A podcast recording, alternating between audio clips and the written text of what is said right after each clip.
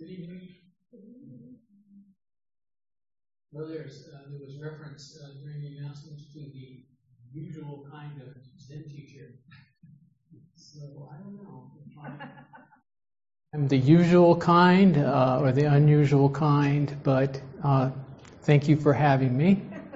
And uh, we have all kinds of teachers that come, and it's hard to categorize all of us, but here we are. Um, so I, I, wanted to. This is this tonight is kind of an anniversary of a sort. Um, about um, about a year ago, um, this time, uh, Karen and I took a trip, and we went to Southeast Alaska. Uh, and um, as part of that trip, we had the opportunity to um, take kayaks out in the uh, shallow, uh, near shore waters of various bays and places where um, the water was quite clear and um, you could see if you look down into the water you at certain times, and one time in particular, I, when I looked down in the water, I saw myriad salmon uh, swimming along in my direction. And uh, it was uh, quite a wonderful moment, and especially so because right at that time, um, I thought it, what popped into my mind is uh, uh, what Dogen uh, says at the end of Zazen Shin. He says, uh, a, a, bird fly, or a fish. He said, first he says, a fish swims like a fish. And he says, a bird flies like a bird. That's the end of that, that uh, essay of his called uh, Zazen Mind or Zazen Heart Mind clear all the way to the bottom? Uh, uh, yeah, that, that's in there too. I don't know if it's at the end, but uh, that's also in there, clear all the way to the bottom. So uh, anyway, what I just thought of was I looked down and I saw oh, a fish swims like a fish, and uh, you know that sounds like like almost like a childish thing to say, right? I mean, like of course, a fish it's so like obvious. A fish swims like a fish. Um, but also, from a child's point of view, that is just the most wonderful thing. I mean, when you have like a quiet, uh, open mind and perception, seeing a fish swim like a fish is just right and just enough and it's just almost like a transcendent thing that the beautiful motion of a fish, you know, in that in that that environment where we can't we couldn't live, you know, we couldn't live there in that place, uh, and they thrive there, and they and they and they swim with this beautiful, gentle, yes, motion motion. So even though it's you know sort of ordinary, but it, it's also extraordinary.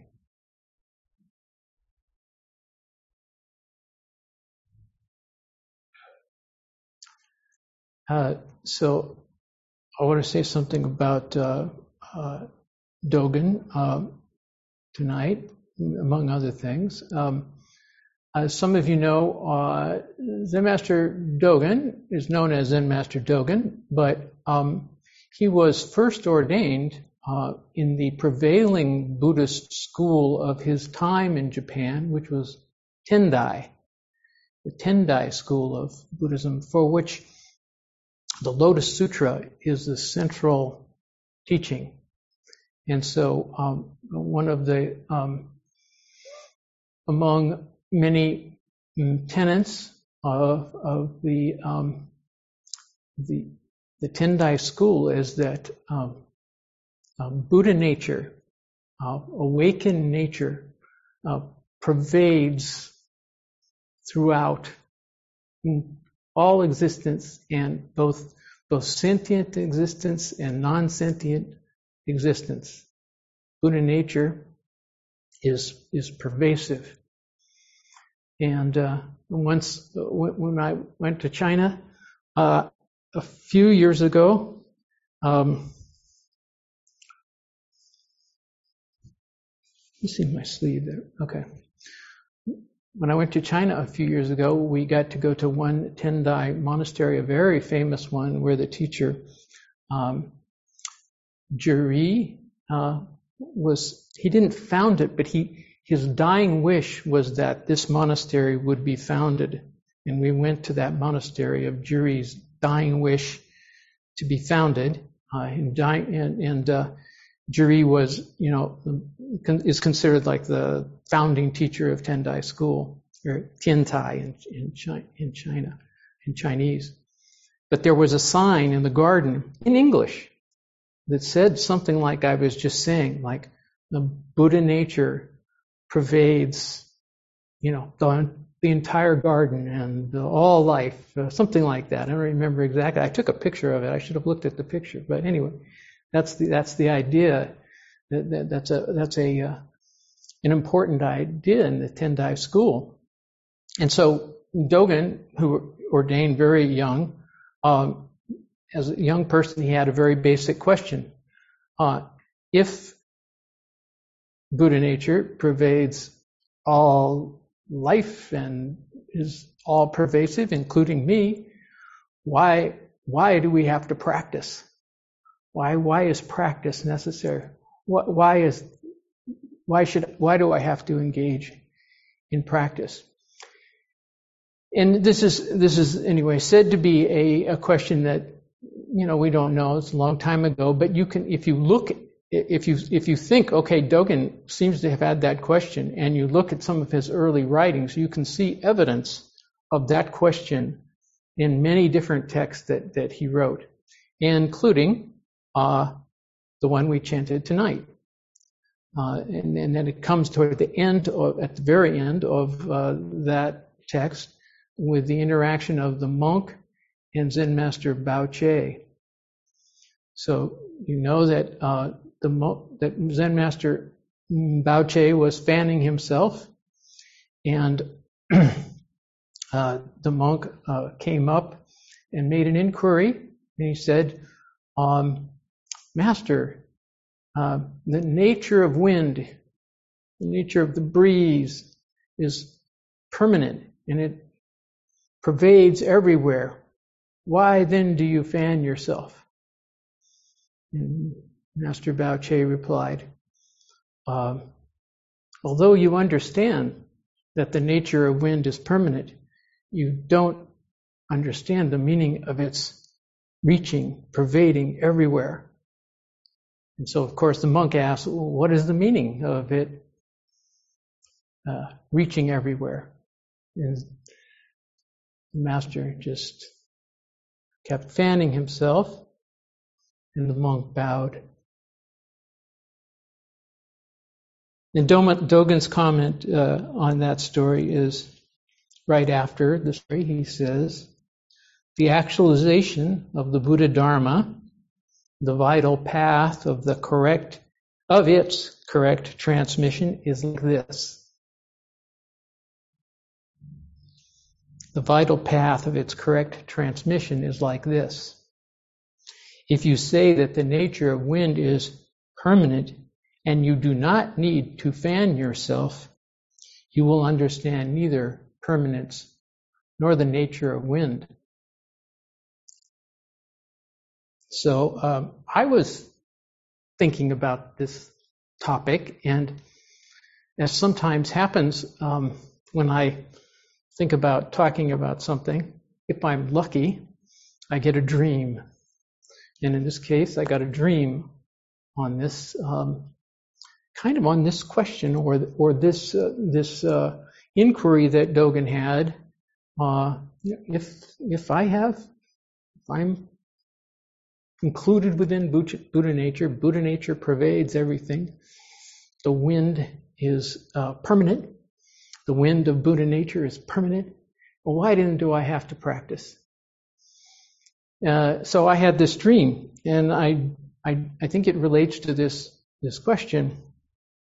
In the dream, um, I was uh, searching. I was searching for a book about birds, and the book um, was said to be a very rare book, very hard to find. Uh, so I was in the dream. I was in a library, and a, a helpful librarian was helping me look for this book, this rare book.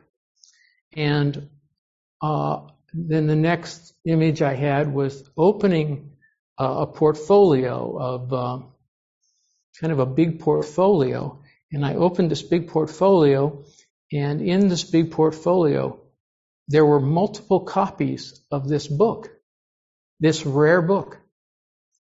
And I picked up one and I looked at it, and I, I said or thought, or my next image in the mind was, oh, this book, I already have it on my shelf. I have this rare book. So I think this was, um, you know, this is this is right along the lines of uh, of, of, of this thing that Dogen's talking about. Um, yes, um, you know, we have, we can agree, we can say we could, we, we might agree with the Tendai school that Buddha nature uh, pervades uh, throughout. Um, yet, at the same time, it's rare, and to and and and to encounter it uh, is not so, you know, is not like falling off a log necessarily. Uh, you know, you have to work with the librarian. You have to go to the library.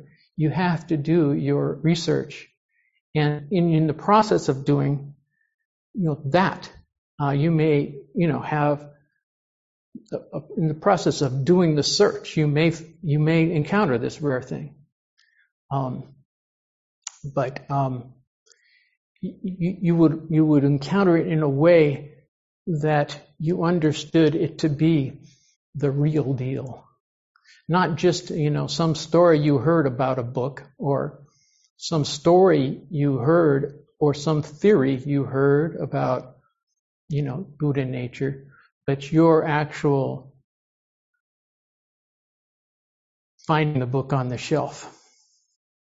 Oh, I have the book and I know it. I have the book and I know it. And that's what we mean by, you know, verification.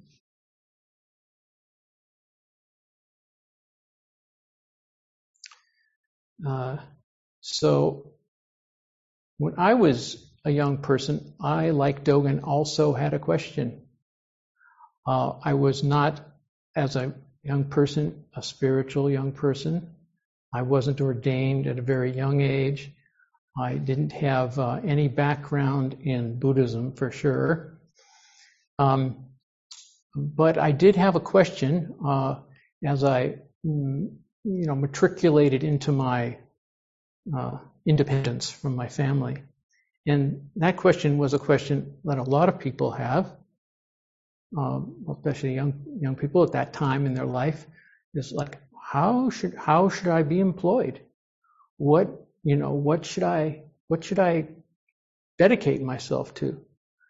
And uh, I didn't have um, uh, ready answers to that, and because I didn't, you know, because I didn't have ready answers to that, uh, it's probably one of the reasons that I uh, gravitated towards uh, Zen practice. But um, but also, um, I my question was at times a deeper question than that, and and uh, and the question sometimes presented itself to me as, you know, what what is a human being really for?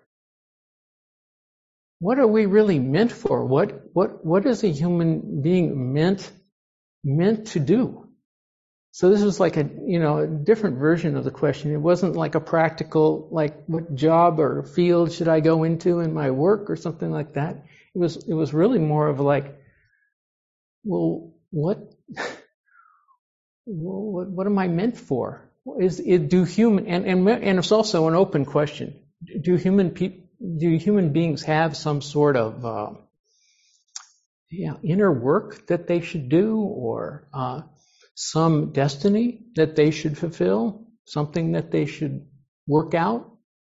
I had that question, but I again I had no answers, um, and I had no guidance.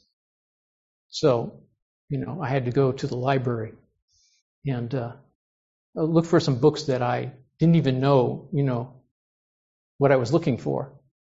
So everybody's done that, right? Gone to the bookstore and just look for a book that spoke to you.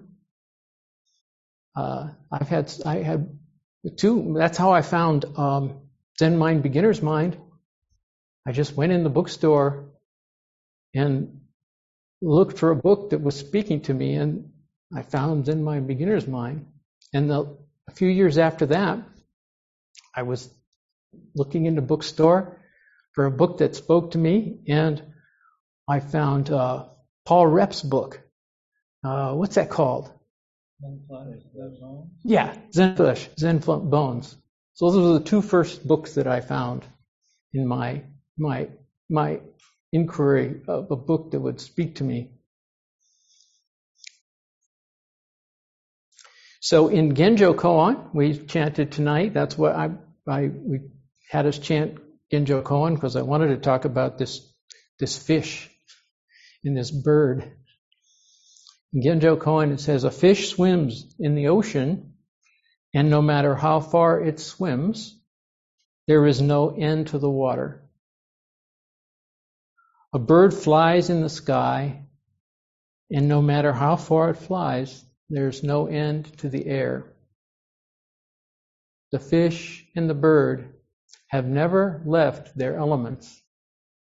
And then he goes on to say, you know, if they did leave their elements, they would die at once.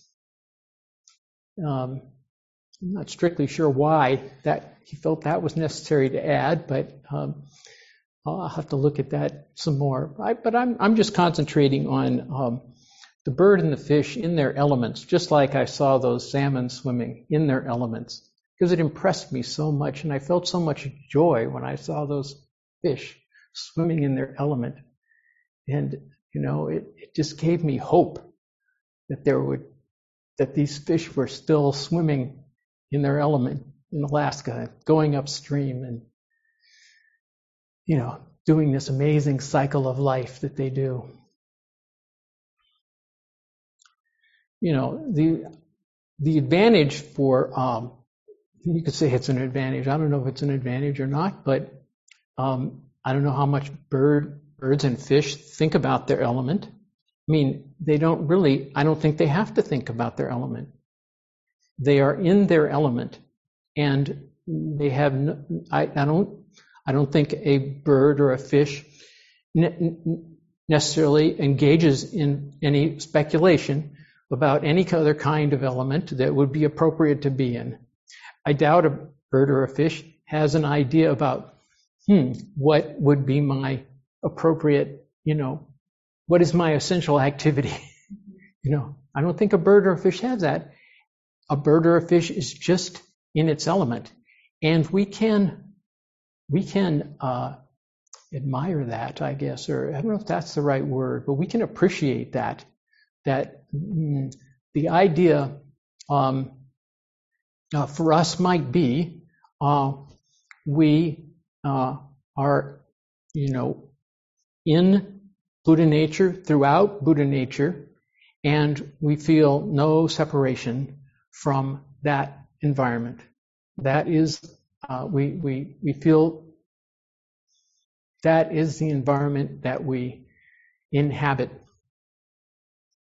Um, but for us, it does seem like we, you know, we don't, um, um you know, we can we can inhabit the water, for a while.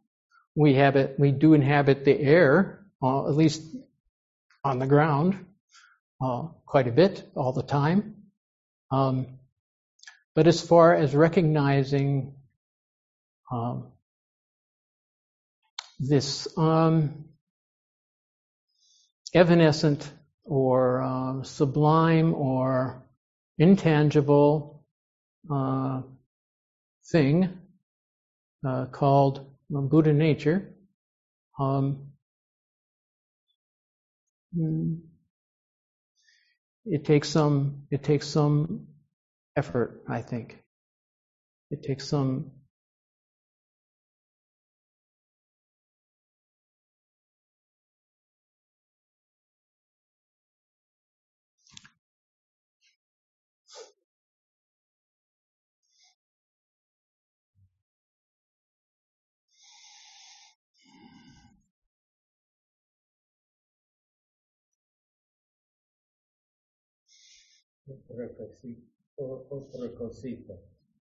otra de gracia y otra cosita.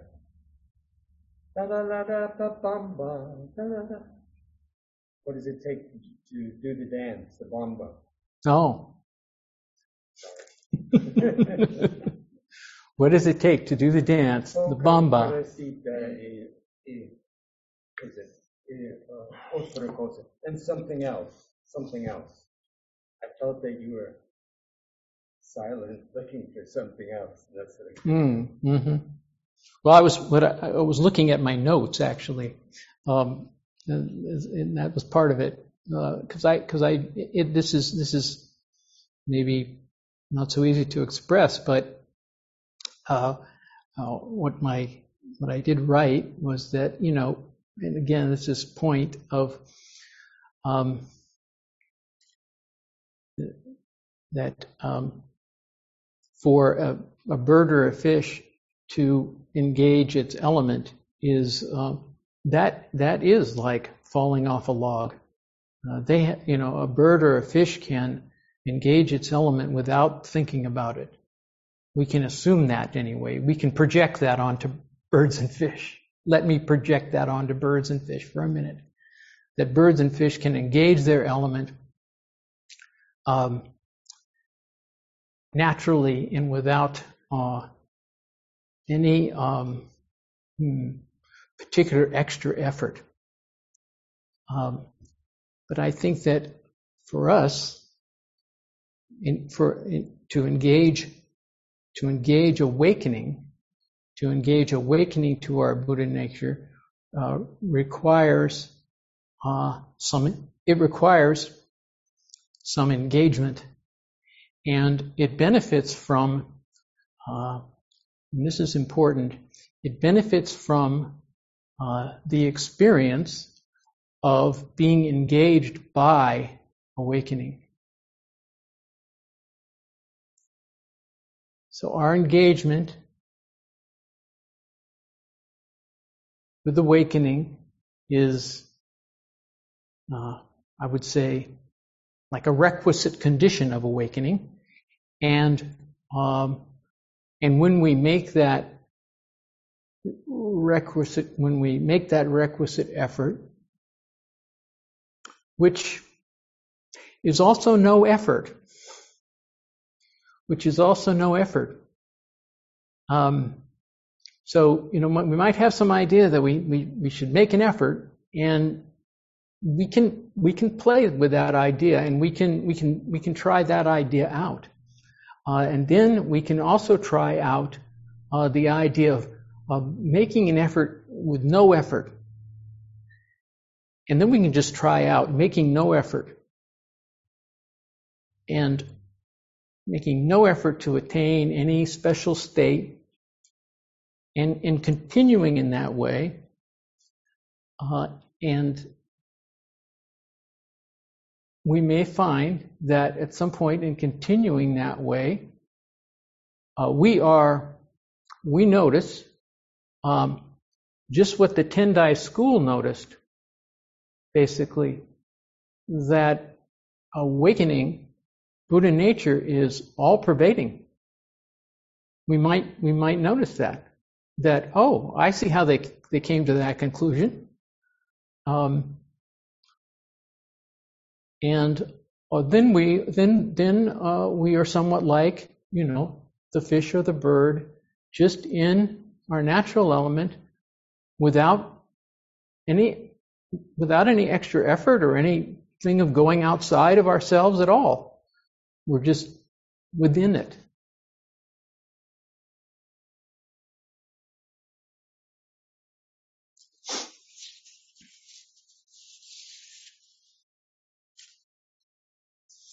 Well, yeah, I wanted to bring the, this. Sometimes we we have the study group, and sometimes things happen, and things things things get get uh, said in the study group, or we we read some stuff, and you know we can't talk about everything, and so but sometimes things that I wanted to say something about, I can say something about, you know, later.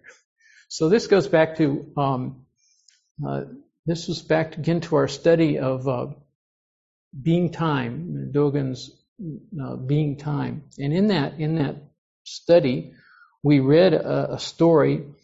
Uh, there was a story presented about this monk called uh, Chikan.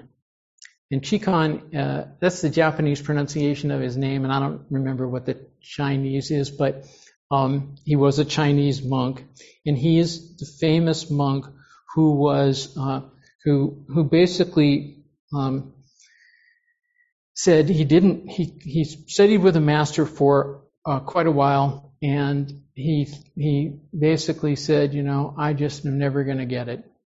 I'm just not going to get it. I don't have what it takes. And I'm just going to go off from here and I'm just going to go this, to this shrine and I'm just going to like take care of this shrine. That's all I'm going to do. I'm going to go off from the monastery. I'm going to quit practicing with you guys. Just go off over here and sweep sweep the uh, keep the keep the shrine clean. And so he went off by himself, and he was sweeping the shrine. And one day his broom picked up a pebble, a pebble, and the pebble flew across a little ways and hit a piece of bamboo. And when he heard the sound of the bamboo and the stone meeting, we realized uh, the truth of dependent origination. The fundamental truth of the Buddha way. He had a, he had a, he had a, he had a great awakening. And uh, he wrote, I'd never seen this before until I read in the then the, uh, he wrote a poem, apparently on the spot, according to uh, Shinshu Roberts. He wrote a poem on the spot. So I'm going to read you this poem because I wanted to comment about this poem in the study group, but I never got a chance. This poem goes like this At a single stroke, I lost recognition. No, lo- I, no longer need I practice self discipline manifesting behavior in the way of the ancients, never falling into despondency. There is no trace anywhere. When I, what I wanted to say in the study group, and we didn't get around to it, I just I, I thought that uh, Chikan got a little carried away after his when he wrote this after his awakening. I thought he was a little he was a little carried away a little over enthusiastic perhaps. And do you know why? Do you know why I would say that? Go ahead, Larry. No. Oh, you don't? I well, I do, but I'm let me read it again. At a single stroke, I lost recognition.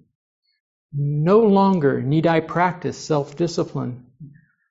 Manifesting behavior in the way of the ancients, never falling into despondency. There is no trace anywhere. Never falling into despondency might, No. might be a little overstating it. People cannot hear if you don't. Yeah, have. I'll, I'll repeat. I'll repeat. Now, Oscar says, and this is the point I wanted to make, is is uh, you know the idea of never falling into despondency um, is a little bit over the to characterize um, that as a, a correlative of awakening, I think is off the mark. That's my feeling. That's what I wanted to say. And I, I wanted to say that the, that the path of awakening, to me, does not mean that we would never be sad again, that we would never be annoyed again with someone, or that we that we would uh, we would never experience the pain of loss. I mean, he, he sounds like he's gone uh, above it all with that in that poem. He's, nothing can touch me now. And uh, I think that's uh, uh, that, that's a, a, a, a misapprehension. That if we if we set that standard, if we set that standard for awakening, no one, no human, I could, I show me a human that that that has experienced that, and I'll show you a robot or something.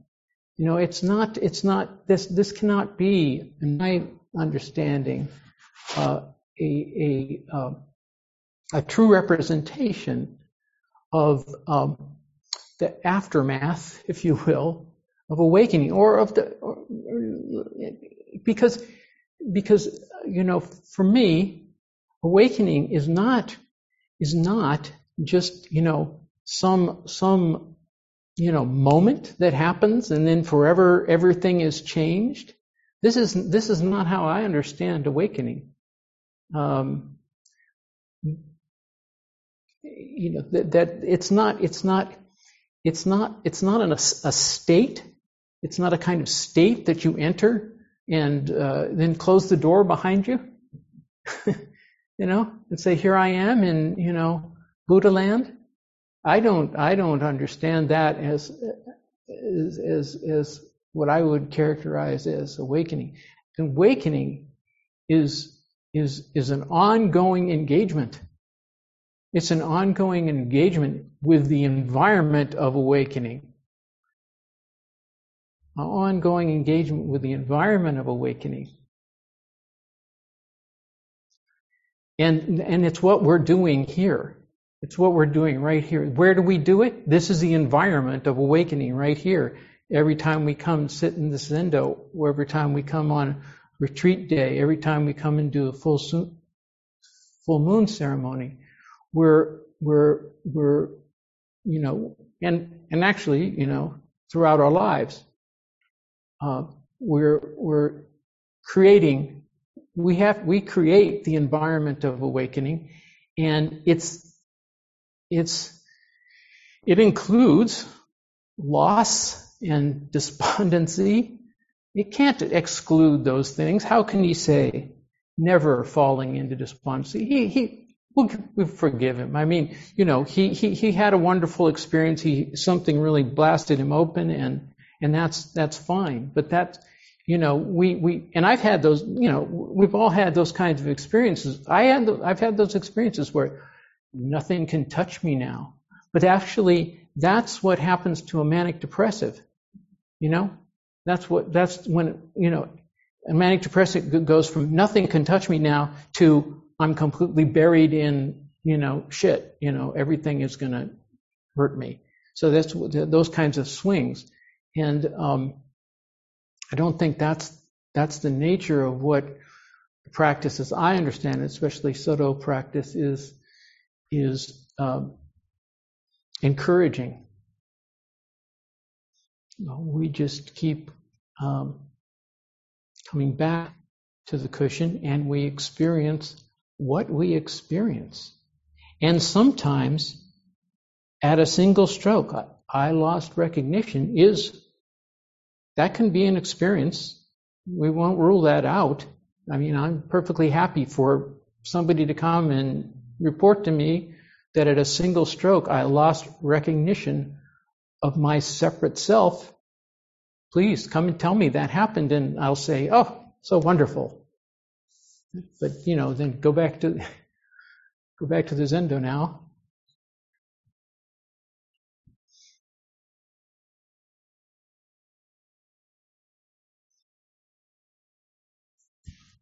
Okay, so that's probably I think I've made my point. uh, thank you very much. Yes, Oscar. I'd like to say two things. Wait, you have to say you two things into the mic. Wait, you, you can. You have to say two things into the mic. One thing is, I loved your story about the salmon because when I was a boy, I was out fishing once in a boat uh, with some friends, and there was a shaft. This was in Long Island Sound, the Atlantic. Is this working? Yes. Um, and I looked over the gunnel of the boat, and there was a shaft, happened to be a shaft of sunlight, just penetrating down into the green water. Couldn't see the bottom, but could see this column of seawater, and through it swam a, a, um, a school of mackerel, Mm. just swimming. It was like a shuttling, and, and you could see the bars on their back, so it was like a shuttling in the sunlight of these fish, and it was a transcend, transcendent experience um, in the depths. Something about you know seeing into the depths and this miraculous, spontaneous offering. Uh, so thank you for your salmon story. The other thing about Chikan, um, I, I, agree with what you said, but I think I have a little. But so what occurred to me was, uh, you know, when I've had some little senses of opening, I've, you know, the thought in my mind is, oh, oh, oh, this is how I'll think from now on. So I think that's that's what I heard him saying. This, mm-hmm. okay, this is the way I'll think then from now on. Um, so it brings me in touch into touch with him in a, in a way. oh, good for him. Go right, man. That's nice. Thank you.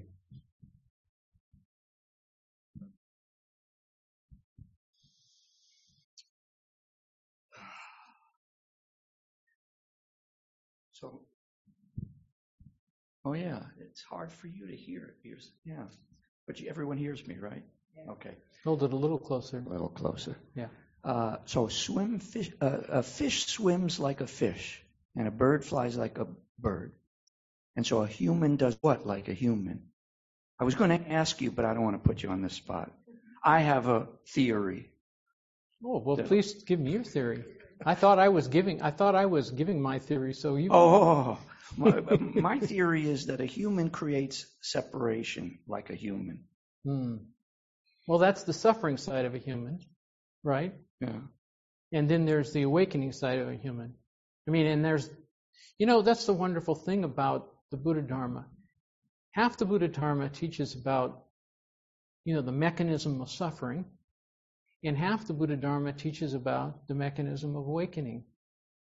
And um, we can learn from both, both you know sides of the Buddha Dharma. In other words, we can learn from the truth of suffering and the cause of suffering, and we can learn from uh, the end of suffering and the path.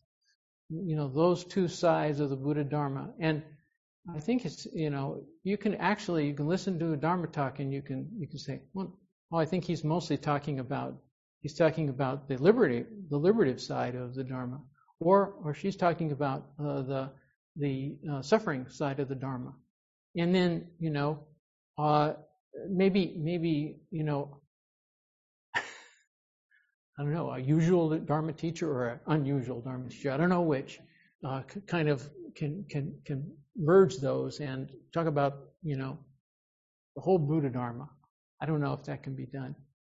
I seem to notice certain teachers talk, you know, more about the suffering side, and other teachers talk more about the liberative side.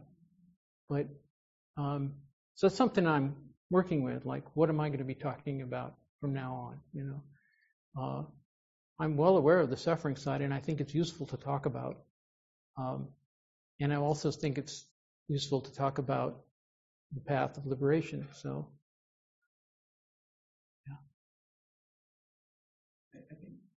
I think you did talk about the liberative side as well when you talked about the effort that we need to give.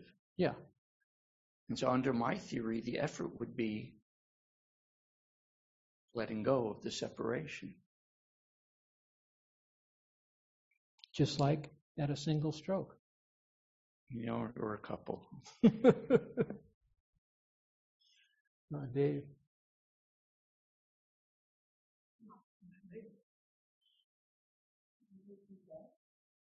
So maybe this is what you said, but I,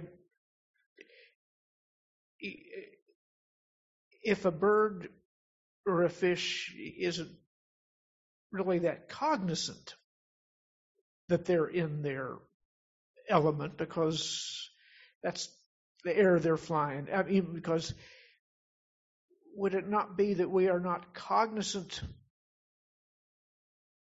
of us humans humaning? And that when we become cognizant of us, of what that is, that is awakening? I think that's that's a okay characterization. Yeah, um, I mean, you become fully who we are uh, and um, at ease in our, you know, at ease in our own hearts is really is really important. At ease in our own being, it really helps being at ease in the environment of you know others. Um, and you know and that's so we you know we work on the cushion mainly you know at being at ease with this you know being being at ease with this and then we can you know we can take that that humanness then and that ease out and hopefully you know spread it around and and use it uh, what does Dogen say? You know, you use it your treasure store will open of itself and you will use it at will. I mean, that's, that's what we're, you know, that's what's ha- we, that's what we hope is happening, you know, that in our practice that we're, that we're, this treasure store is opening and we're using it, you know, beneficially and, but also, you know, we're going to suffer in there. You know, we're still going to suffer in there. Uh, we're still going to have pain. We're still going to lose people. We're still going to have I mean, we're going to still have the panoply of human emotions. So we're, we're and, and all that time we're going to be humaning a human. So thank you. Yeah, I thought that was a great comment. The, the first thing I thought of, I couldn't see how the second story you were telling how it was going to fit, and then as soon as you told it, I thought, oh my God, he thinks he's leaving his element. You know, someone should take that broom. He's too bad there wasn't someone else there to like ask him, you know, what is the meaning of fanning and just a fan or whatever, you know. I, I thought that was like a, a really, uh, that was really poignant, you know, like getting to what is our element, you know. Mm-hmm. And our element is not to say, oh, I'm a fish that has left the water. Right. I shall never be troubled again. Right. Anyway, very nicely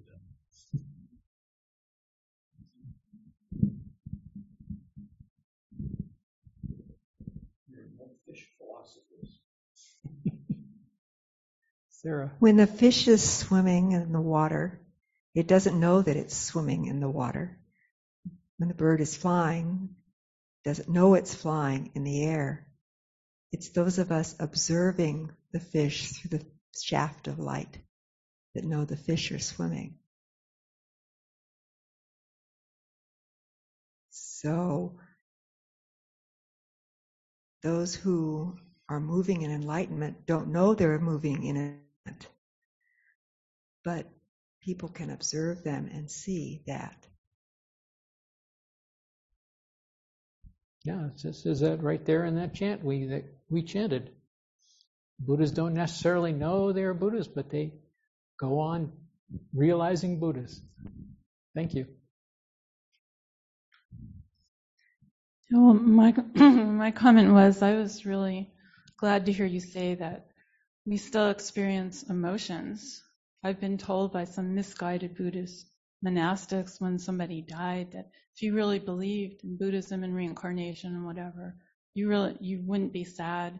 And if you're very emotional, like sometimes they look at me and say, you're like a failure. And so I feel that, yeah, that we dip in and out of awareness all the time. It's a constant process of the relative realm and ultimate realm. So I was just really glad to hear you say that. We're still human, most of us. One thing I've noticed, though, for people that practice, the emotions burn through quick.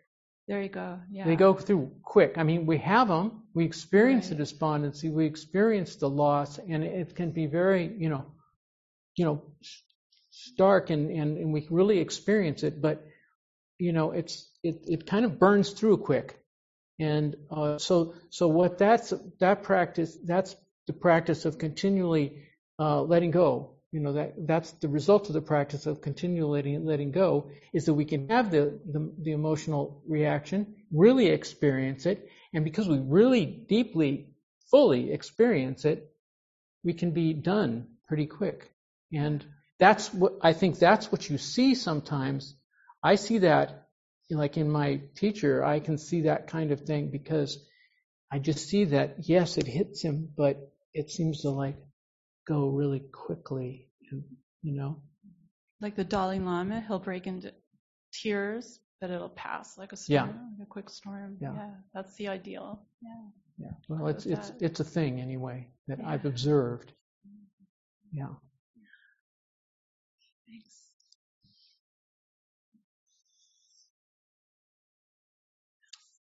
Okay. Uh, seeing no more questions, thank you very much. Thank you very much, Zoom. Oh, I didn't know if there were any no hands on Zoom. Any comments on from the Zoom world?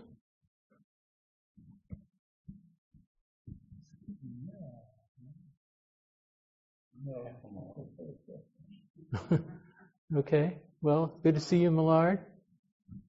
Don't see other people, but maybe you're there. Well, there's a. What does it say? I can't read it. Uh, Will says, beautiful talk. Thank you for sharing, everyone. Oh, okay. Thank you.